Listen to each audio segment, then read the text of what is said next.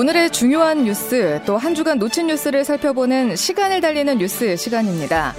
뉴스 읽어주는 남자 100m를 15초에 30년 전에 주파하셨다는 고발뉴스 민동기 미디어 전문 기자와 함께하겠습니다. 안녕하세요. 안녕하세요. 달려오신 중, 건가요? 중학교 때 했던 기록을 지금 말하려고 하니까 네. 부끄럽네요. 네. 그래도 그때 엄청 잘 뛰었던 거 아닌가요? 15초면? 아 15초 정도면요. 네. 제가 다녔을 때는 그냥 한 중간 정도라고 보시면 됩니다. 저 50m 10초인데. 웃으면서 달려가 보죠. 오늘은 어디로 달려가 볼까요? 아, 제가 웃긴 했는데요. 네. 오늘 상황이 좀 심각합니다. 그렇습니다. 오후 2시 질병관리본부로 좀 가보겠습니다. 예. 코로나19가 지금 전국으로 확산되는 그런 추세인데요. 정은경 질병관리본부장이 오후 2시에 브리핑을 했거든요. 예. 그 브리핑 내용을 잠깐 듣고 오겠습니다. 한 분은 에크모를 하고 계시고요. 한 분은 인공호흡기를 이제 하고 있는 환자분 두 분 발생해서 의료진이 집중적으로 치료를 하고 있는 그런 상황입니다. 그리고 산소 치료를 하고 계신 환자분은 여섯 분 정도 계신 상황입니다.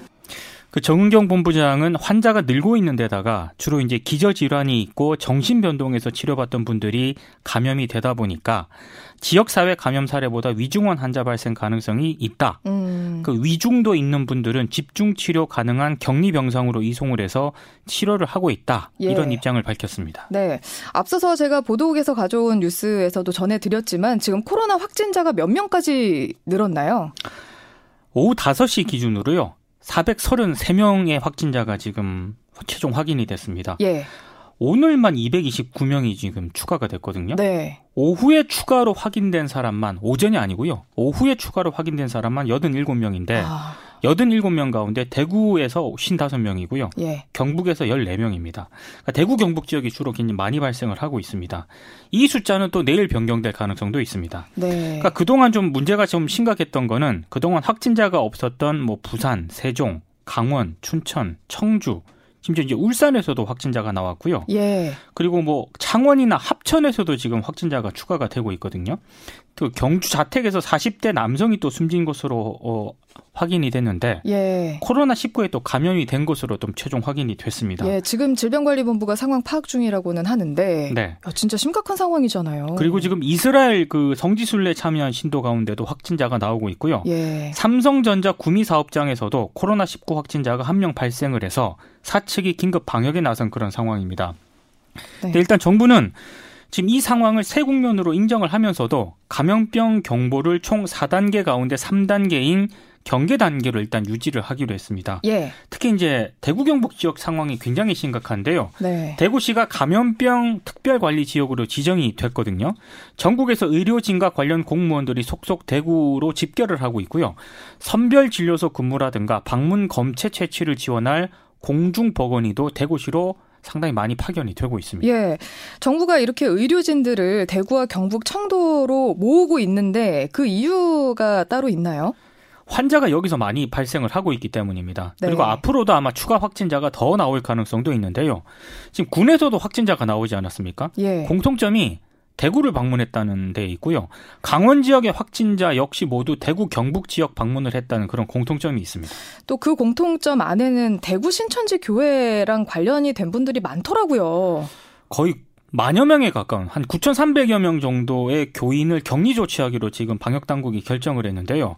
오늘 또 오전에 정례 브리핑을 가졌거든요. 네. 그러니까 신천지 대구 교회의 교인 9,300여 명에 대한 명단을 확보를 했고 확진자와의 접촉 여부 결과를 기다리지 않고 선제적으로 이들 전원에 대해서 자가 시설 격리에 나서고 있다 이런 입장을 밝혔습니다. 예. 그러니까 정부와 대구시는 신천지 대구교회 교인 전원에 대해서 14일 동안 격리를 하고요. 유증상자와 접촉자 등 위험성이 높은 교인부터 진단 검사를 실시하기로 했습니다. 1차로 명단 확보한 4,474명에 대해서는 자가격리 조치를 실시했고요.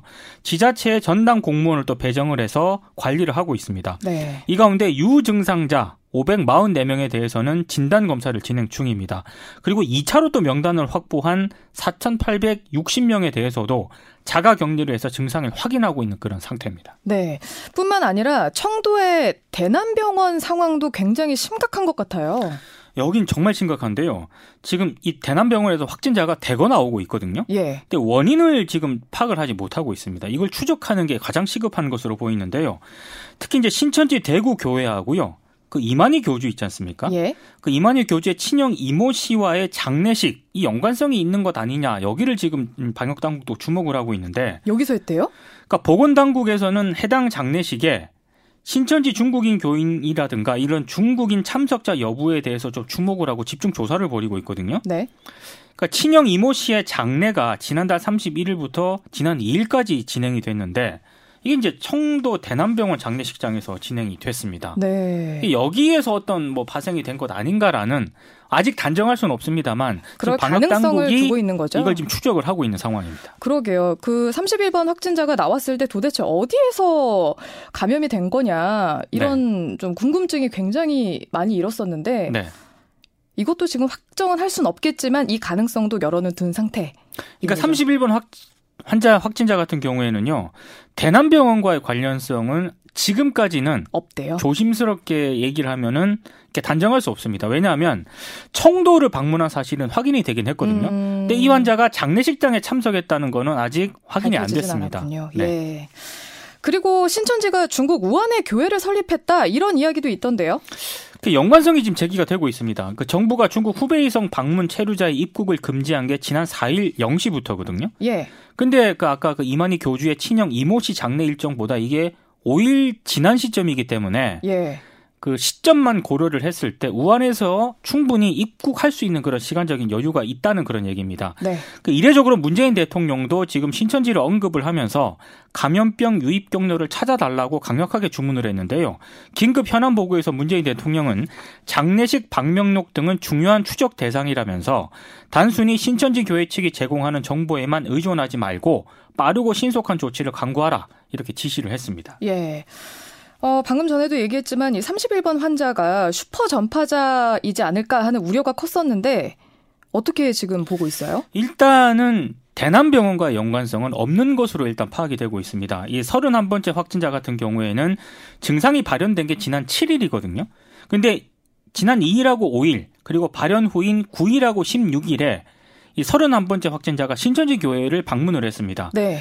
그러니까 2일과 5일에 누군가에게 감염됐을 가능성도 있고요. 그리고 청도를 방문했을 때 장례식장에 가지 않았지만 다른 접촉이 있었을 가능성도 있습니다. 음. 이건 지금 가능성을 열어두고 있는 그런 상황인데요. 네. 어찌됐든 이 31번째 확진자가 대남병원에 방문하지 않았다는 게 확인이 됐기 때문에 대남병원 감염 확산의 새로운 매개체가 좀 있지 않겠느냐 이걸 찾아야 된다. 음. 이런 지금 전문가들 지적이 나오고 있습니다. 네. 근데 또 문제는 신천지의 경우에는 굉장히 폐쇄적인 집단이어서 드러나지 않은 조직이 훨씬 더 많다 이런 이야기도 들립니다. 이 대외적으로 밝히는 국내 교회 수가 74개라고 하거든요. 예. 성, 그러니까 소속 성도가 한 24만 명 정도로 야, 추정이 된다고 네. 하는데, 방금 말씀하신 것처럼 신천지 신도들은 소속 교회만 가는 게 아니고요. 다른 지역 교회에서도 예배를 보거나 뭐 모임을 갖거나 전도를 한다고 합니다. 음. 그러니까 외부에 드러나진 활동도 그만큼 많다는 그런 얘기인데요. 이것 때문에 보건당국이 그 코로나 19 확진을 받은 신도들의 정확한 동선 파악을 위해서는 예배를 참석하는 거 이걸 체크할 게 아니라 다른 활동들이 있지 않습니까? 네. 이것까지 파악을 해서 누구를 만나 접촉을 했는지를 면밀히 확인해야 한다. 이제 이런 음. 지적도 나오고 있는데요. 네. 근데 신천지 쪽에서 오는 24일 그러니까 다음 주 월요일입니다. 기자회견을 통해서 첫 공식 입장을 내놓기로 했습니다. 뭐 현재까지 있었던 상황이라든가 취했던 조치, 앞으로 계획 등을 설명할 예정이라고 하는데요. 이만희 교주는 또 기자회견장에 나오지 않는다고 하는데 어, 책임자가 안 나오네요. 네.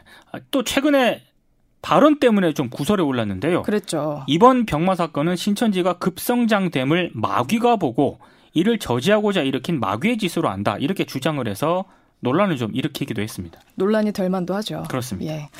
마지막으로 해외 여행 하실 때 주유의할 점이 있다고요? 지금 세계 각국이 입국 관리 조치를 시행을 하고 있는데요. 한국인을 대상으로 한 조치들도 있습니다.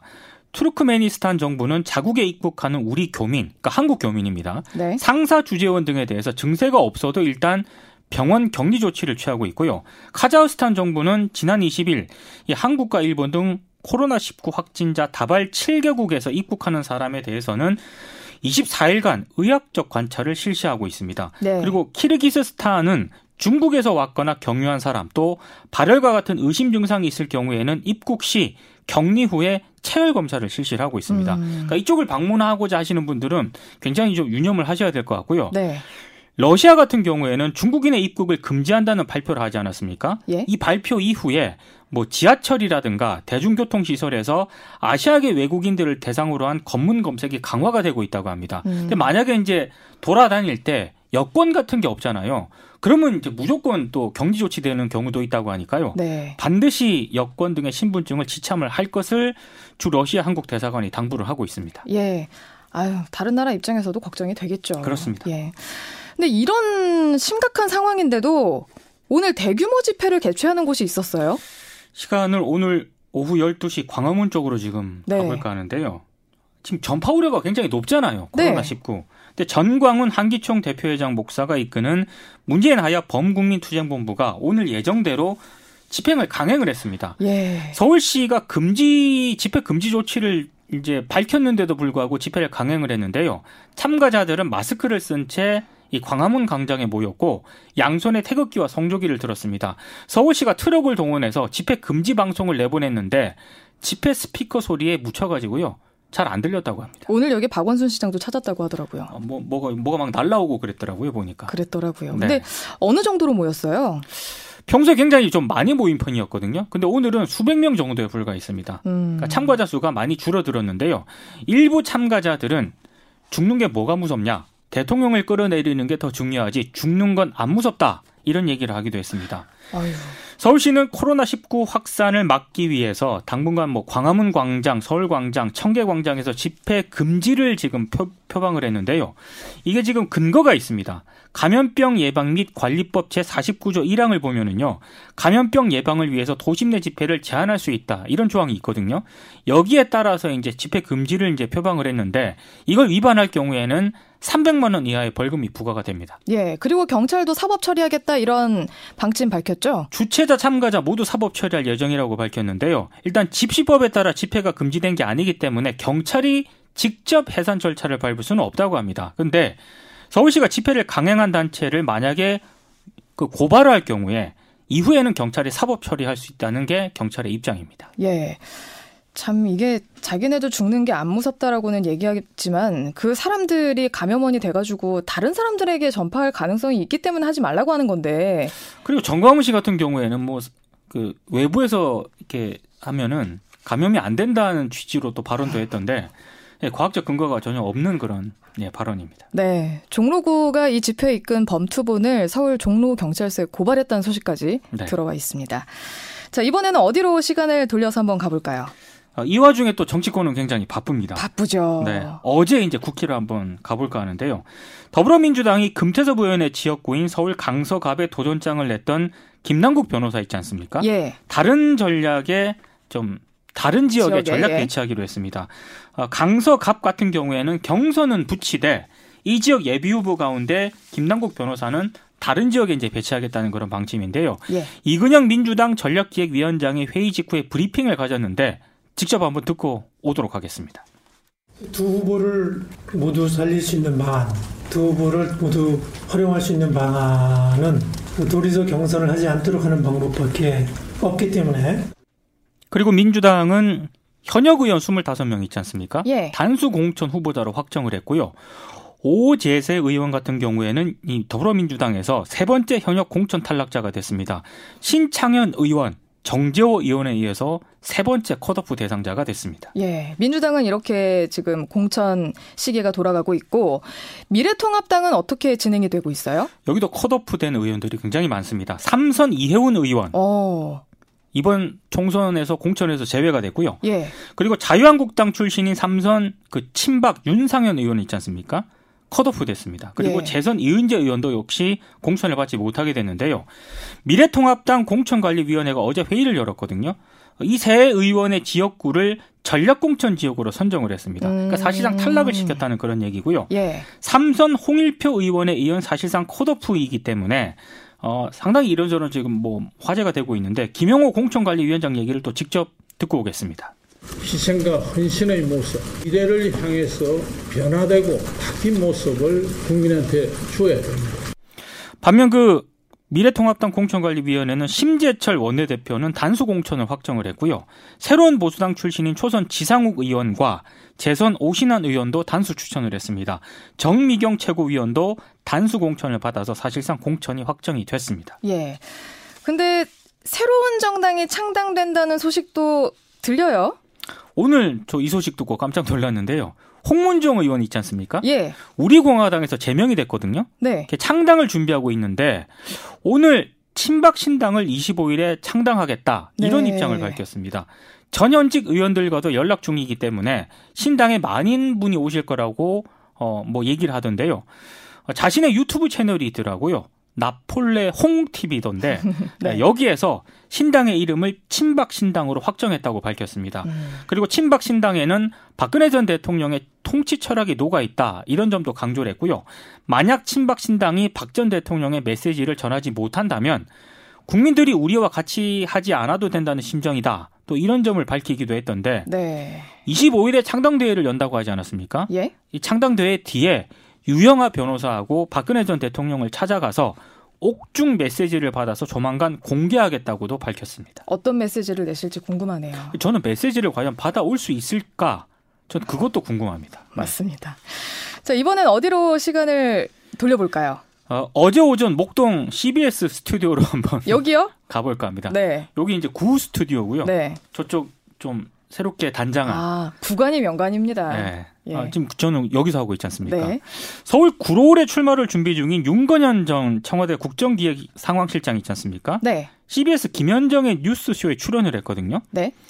그 더불어민주당의 위성정당 창당에 대해서 모든 가능성을 열어놓고 판단해야 된다 이런 얘기를 했습니다. 음. 그러니까 윤 전 실장은 장기적으로 보면 원칙의 정치가 꼼수 정치를 이긴다고 생각을 하지만 이번 선거에서는 민심이 왜곡될 우려가 있다는 걱정이 있다. 이렇게 약간 좀 뉘앙스가 좀 예, 여러 해석을 남길 그런 발언을 했습니다. 그러면 민주당에서 좀 내부적으로 이런 목소리가 나온다는 이야기일까요? 그러니까 공식적으로는 여기에 대해서 언급은 없더라고요. 그러니까 공식적인 입장은 아닌 것 같은데 다만 윤 전 실장 외에 다른 그 민주당 관계자들도 이런 발언을 하고 있다는 점을 좀 눈여겨봐야 될 것 같은데요. 음. 더불어민주당 대표실에 유창호 부실장이 있거든요. 네. 자신의 SS, SNS에 남은 선택지는 단 두 가지밖에 없다. 비례 20석 손해를 감수하고 미래통합당의 제1당을 점잖게 양보하는 것 아니면 비난을 감수하고라도 비례민주당을 창당하는 것이다. 이런 얘기를 했고요. 그리고 무소속 손혜원 의원 있지 않습니까? 예. 민주당을 탈당하긴 했습니다만 이 손혜원 의원 같은 경우에도 지난 20일 자신의 유튜브 방송 채널에서 민주당 위성 정당이 아니라 민주 시민을 위한 시민이 뽑는 비례 정당을 만들어야 하지 않을까 생각하고 있다. 음. 이런 얘기했습니다. 그러니까 민주당이 나서서 선거법을 개정을 했는데 위험한 부분들에 대해서 일체 검토가 없었던 게 아닌가 이렇게 얘기를 하면서요. 미래통합당이 비례당을 만들었는데 우리가 만들지 않고 그냥 있을 수는 없다. 또 이런 점을 강조를 하기도 했습니다. 네. 아, 이거 좀 그러게요. 이 민주당이 위성 정당에 대해서 강하게 비판을 해왔어서 이렇게 만들면 모양새가 이렇게 좋지는 않을 것 같은데. 일단 분위기가 안 좋은 게요. 이인영 민주당 원내대표만 하더라도 지난 18일 그 교섭단체 원내대표 연설을 했거든요. 이때 비판했어요. 굉장히 강하게 비판을 네. 했고요. 어, 심지어 미래 그 한국당 창당을 언급을 하면서 무조건 국회 제1당이 되기 위해서 민주주의도 정당 정치도 국민의 눈초리도 체면도 염치도 모두 다 버렸다. 미래통합당을 강 하게 비판을 했습니다. 예. 이런 점을 감안을 하면 더불어민주당이 만약 이걸 공식적으로 추진을 하게 되면은 상당히 비판을 많이 받을 것 같고요. 음. 실제로 정의당과 대한신당도 입장을 내놓았는데 집권 여당이 무도한 제1야당 꼼수에 농락당하면 안 된다. 그리고 집권 여당이 스스로 정치 개혁의 대의를 포기하는 꼴이다 이렇게 강하게 비판을 했습니다. 예. 앞으로 이제 총선까지 한 달 반 정도 남은 것 같은데 어떻게 결정할지 정말 궁금하네요. 여기도 하루가 다르게 상황이 변해서 예. 네, 지금 신종 코로나 19 때문에 국민들이 스트레스를 굉장히 많이 받고 있고 걱정도 많은데요. 네. 정치권이 좀 스트레스를 가중시키는 언행 이런 거는 좀 삼가를 해줬으면 좋겠습니다. 네, 네, 들으셨으면 좋겠네요. 지금까지 고발뉴스 민동기 미디어 전문 기자와 함께했습니다. 고맙습니다. 고맙습니다. 거북이의 왜 이래 보내드렸습니다. 어, 오늘 오프닝 들으시고 본부장님 힘내세요. 그리고 관련 일 해주시는 공무원분들 힘내세요 라면서 전망래님을 비롯한 많은 분들께서 응원 문자 보내주시고 계시고요. 또 코로나 사태로 어려움 겪고 있는 자영업자분들 굉장히 많으시죠. 또 이분 어, 버스 기사라고 하시면서 보내주셨는데 요즘에 사람이 너무 없대요. 버스 타시는 손님들도 어, 저희가 다 마스크 사용하고 소독도 열심히 하고 있으니까 버스 타실 때는 걱정 안 하셨으면 좋겠다고 2849번님이 또 문자 보내주셨네요. 어, 지금 좀 자영업자분들 또 일하시는 분들 손님 받아야 되시는 분들은 힘 빠지는 요즘일 것 같기는 한데 그래도 우리는 꼭 회복을 해낼 겁니다. 그때까지 조금만 힘내주셨으면 좋겠습니다. 맛있는 퀴즈 준비할게요.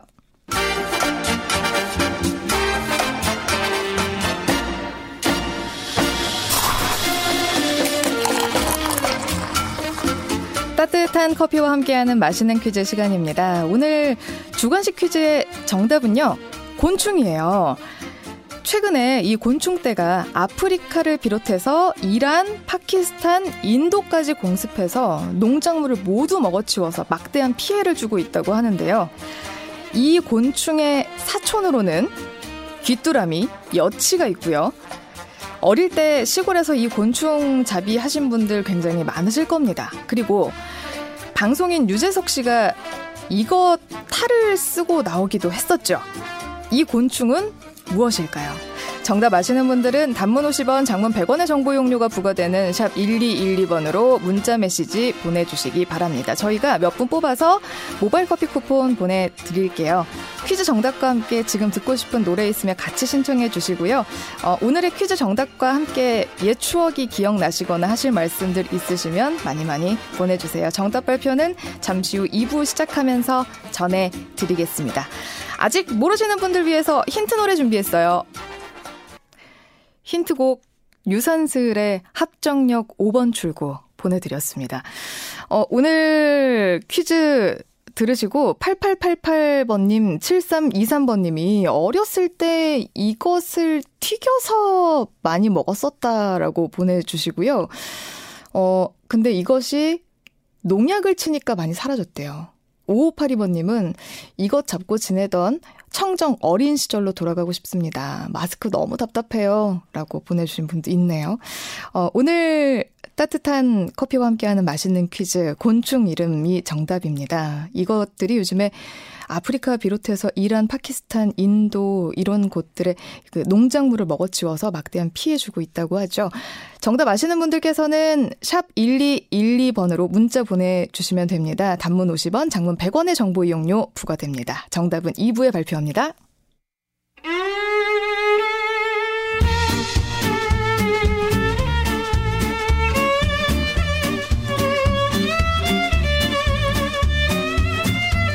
인물을 보면 한 주가 보인다. 한 주 이슈를 인물의 흐름으로 정리하는 인물의 흐름.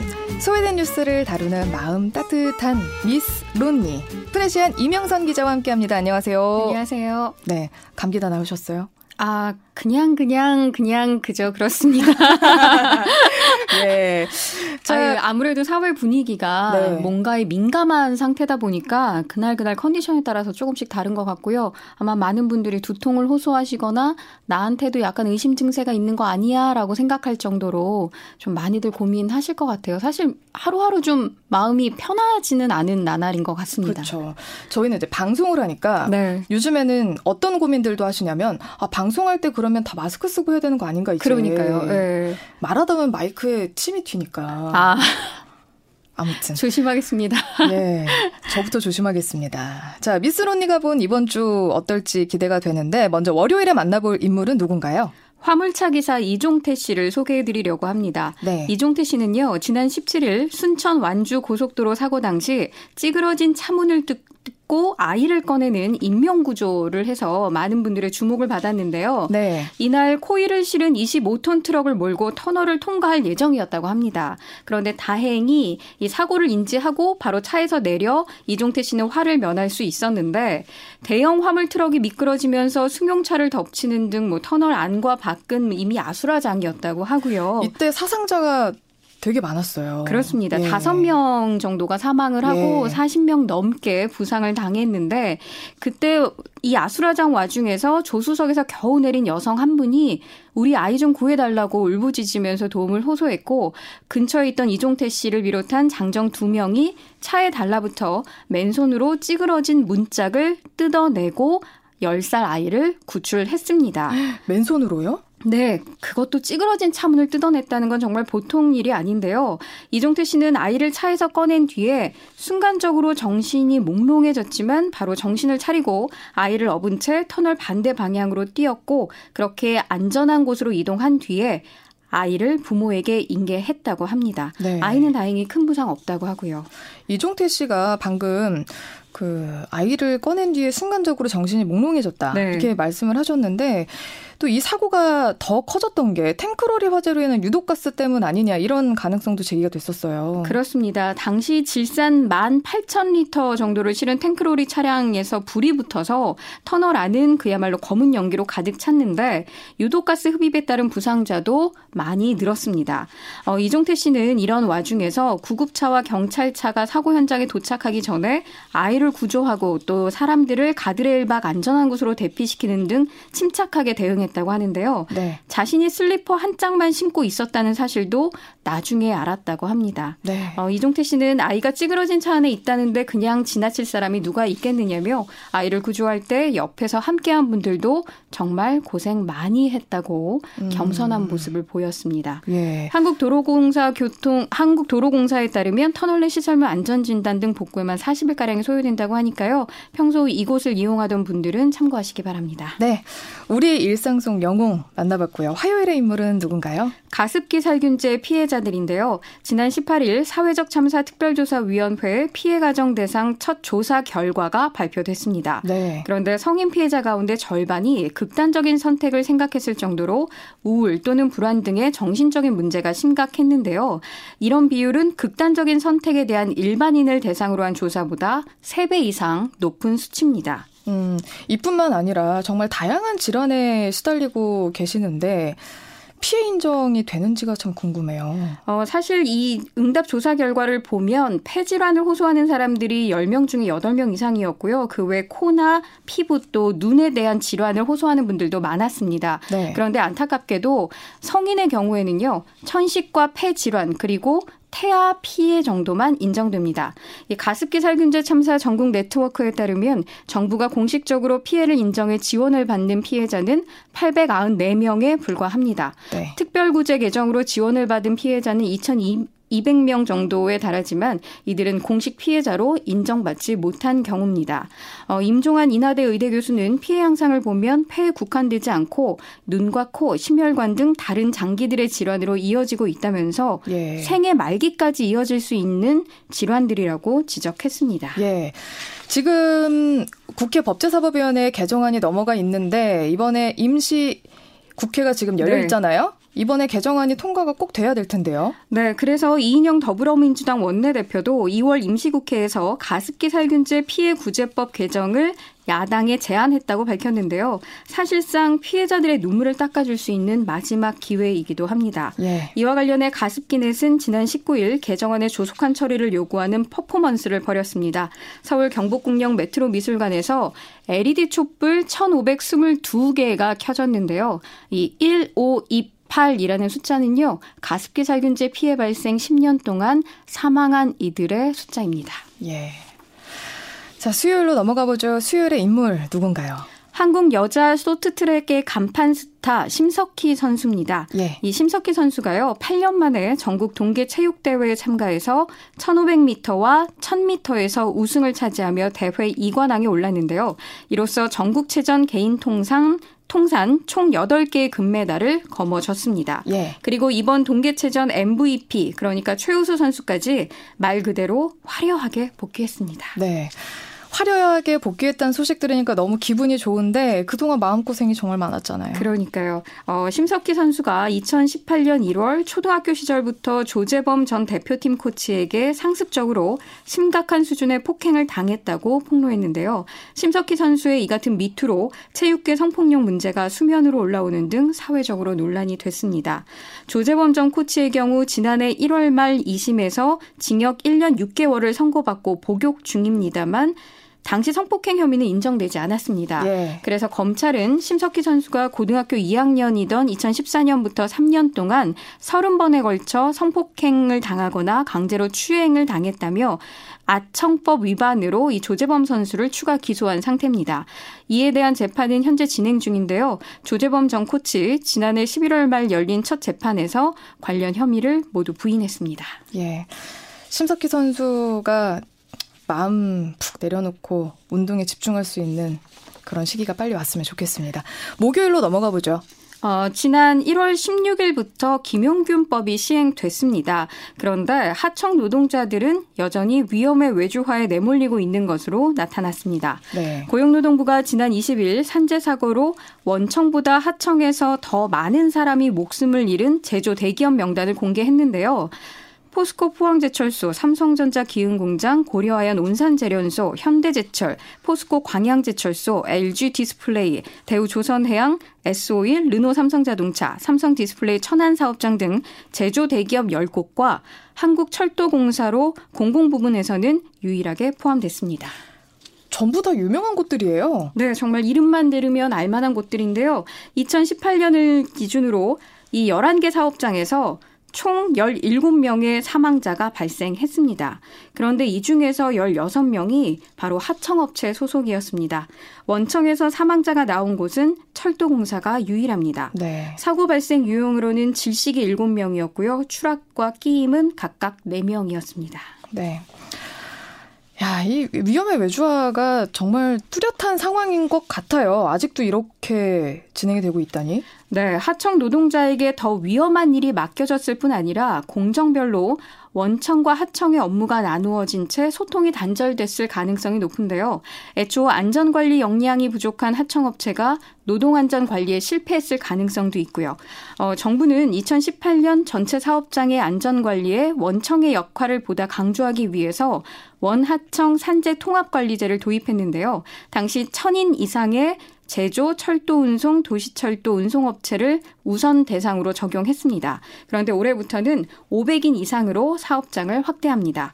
그리고 2022년부터는 김용균 씨가 화를 당한 태안화력발전소 등 전기업도 포함됩니다. 네, 더 많이 포함돼야죠. 전부 네. 포함돼야죠. 벌써 금요일입니다. 아, 금요일의 인물로는요. 서울 남대문 시장 상가 건물주들을 꼽아봤습니다. 이곳에 점포가 12,000여 곳 정도가 있다고 하는데 이 가운데 2,000여 곳의 건물주들이 3개월간 임대료를 20% 인하하기로 하는 등 이 착한 임대 운동에 동참한다고 밝혔습니다. 예. 가게 월세를 깎아준다는 거죠? 20%씩. 네, 이게 코로나19 사태에 따른 상생 으로 나온 제안인가요? 그렇게 봐야 할 것 같은데요. 경기 침체가 장기화되는 와중에 이렇게 코로나19 같은 대유행병까지 돌면서 남대문 시장의 손님의 발길이 뜸한 것도 사실입니다. 이에 따른 고통 분담 차원이라고 볼 수 있습니다. 예. 강원도 원주시의 한 건물주는 올해 8월까지 6개월 동안 임대료를 10% 인하하겠다고 밝혔고요. 경기도 파주시에서도 건물주들을 상대로 착한 임대 캠페인이 펼쳐지고 있습니다. 또 제주에서는 오피스 오피스텔 월세도 잇따라 낮추는 등 전국적으로 착한 임대 바람이 불고 있습니다. 네, 좋은 소식입니다. 전북 전주의 한옥마을에서 사실 시작이 됐는데 네. 봄꽃이 피듯 정말 전국으로 퍼지는 것 같습니다. 정말 더 많이 퍼졌으면 좋겠습니다. 네. 어, 한 누리꾼은 착한 임대 혜택을 받은 분 같은데요. 이렇게 말씀하시더라고요. 우리 이대로 그냥 인하해 주세요라고. 네. 여기는 잘 모르겠습니다. 네. 자, 오늘 토요일의 인물은요. 아베 뭐 이렇게 꼽아봤는데 네. 일본 총리 아베 신조를 콕 찝어서 말하는 게 아니라요. 이 아베로 대표되는 일본 극우 정치인들을 오늘의 인물로 꼽아봤습니다. 왜 꼽으셨는지 알겠습니다. 독도 얘기군요. 그렇습니다. 오늘이 이 아베 기준으로 다케시마의 날이라고 합니다. 그래서 일본 정부가 시마네 현에서 열리는 행사에 차관급 인사를 파견했는데 아베 정권이 재집권한 2013년 이후 매년 계속되고 있는 일입니다. 참 한결같다 이런 말이 절로 나옵니다. 어떻게 이렇게 한결같이 우길 수 있는지 네. 신기합니다. 어, 한국 외교부는 오늘 부질없는 도발을 반복하고 있는 데 대해 강력히 항의한다며 행사 즉각 폐지를 엄중히 촉구했습니다.